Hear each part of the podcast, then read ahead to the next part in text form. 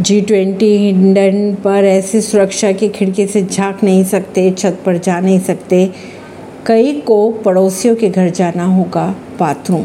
Police के अनुसार ये कहा गया है कि तीसरी मंजिल पर कोई निर्माण शुरू न करे और सात से दस के बीच कोई भी अपनी छत पर न चढ़े।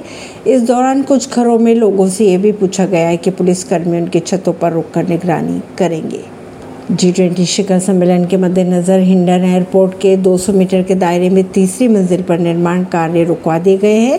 साथ ही जी डी ए और एयरपोर्ट प्रबंधकों ने एयरपोर्ट की ओर कोटी गांव के मकानों की खुलने वाली खिड़कियां और रोशनदान को भी बंद करवा दिया है, जबकि कुछ घरों के ओपन एरिया को बंद करने में सक्षम नहीं होने के रिपोर्ट भी लगाई गई थी। ऐसी खबरों को जानने के लिए जुड़े रहिए जनता से रिश्ता पॉडकास्ट से। परवीन अर्शी, नई दिल्ली से।